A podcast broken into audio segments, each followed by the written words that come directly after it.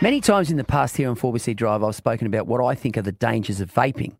Now, if you ask me, it's a pretty worrying trend, particularly among younger people, and can be a gateway to bigger problems like tobacco.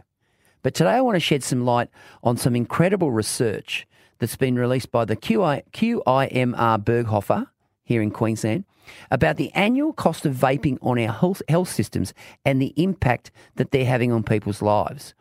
So the findings today highlight that more than $180 million is being spent in the health sector combating respiratory diseases, cardiovascular disease, and cancers linked to vaping.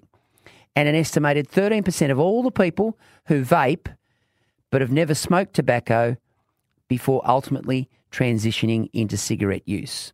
So that's a major, major red flag. So I've invited QIMR Berghofer researcher Professor Louisa Gordon onto the program today to break all of this down. Louisa, thanks for your time. Thank you. These numbers, uh, they're, they're mind blowing. Can you explain to me how you came up with that $180 million annual figure? Yeah, so um, we, as I said, we were just interested in the people that have never um, smoked before, who've taken up e-cigarettes, and then they're transitioning to um, uh, smoking cigarettes. And these are these costs are what we are predicting are going to happen in the future, um, because um, now that they are smoking cigarettes, they are at higher risk of um, diseases related to smoking. So those are things like um, bronchitis, emphysema, um, respiratory infections, and then you've got the cancers like bladder cancer, stomach cancer, and then you've got um, the cardiac diseases like stroke and heart attacks.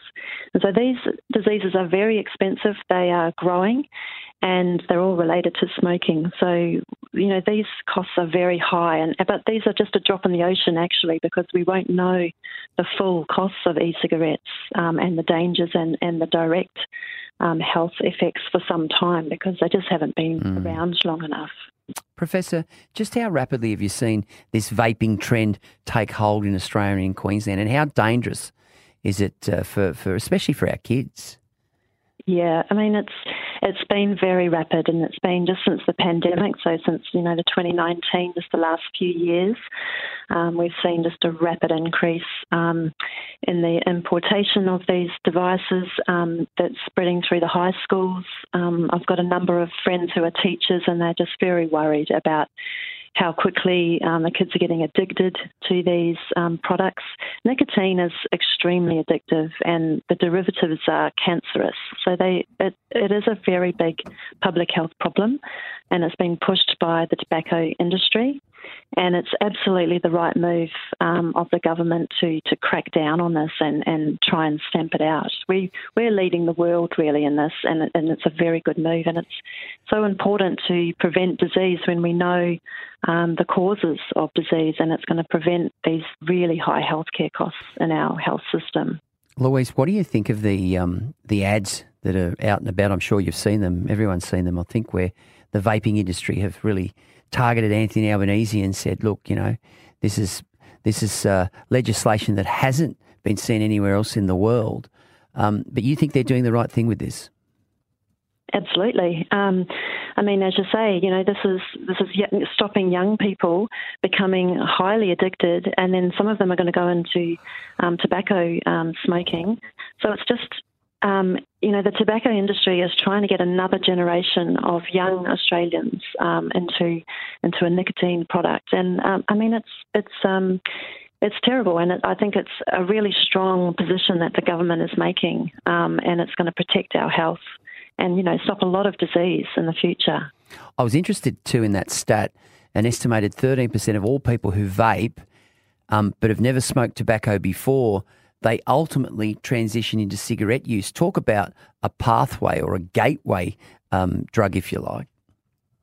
Yeah, um, that's right. I mean, there are there are critics of of this um, this pathway, but that's what we are observing in some of our large um, population surveys. So that figure of 13% came from a study of 5,000 people, um, and they found that you know among the young people, um, that 13% um, within a within a 12 month period had um, taken up tobacco smoking. And you sort of think, well, how how can they do that? Smoking is really expensive. but it's all about your environment. Like if you've got family members or you are around smokers, you know, you might be inclined to take it up. Um, and there's also the marketing. So again, there's all these um, convenience stores and and uh, vaping stores and tobacco stores which have um, started up their new businesses selling vapes. You go into those shops and there's also tobacco there. Mm. I think, oh, maybe I'll try some tobacco. So it's in their face. It's in the environment. So that's why you know the government regulating this industry is is a good thing. And Professor, you mentioned the the vaping stores, and I've noticed this, and I'm a bit of a an amateur or sort of student of psychology in these sorts of things.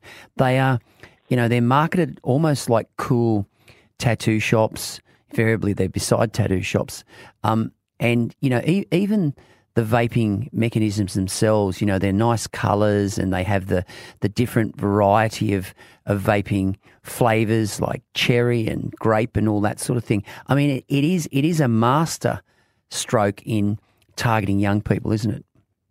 It is, and and these stores are propping up right next to the high schools. You know, within a kilometre of the high schools, so they're getting their clientele, um, you know, really close. Um, as you say, they're making these nice, sleek, attractive products. With they smell nice, um, they look safe, um, and people are just you know, getting sucked into this product um, that doesn't look like cigarettes and it doesn't smell like cigarettes, but but are doing their lungs probably just as much damage as um, cigarettes. Yeah. All right. Hey, thanks for your time, uh, Louisa. I really appreciate you joining us on 4BC Drive. Thanks for having me. QM, QIMR Berghofer researcher Professor Louisa Gordon.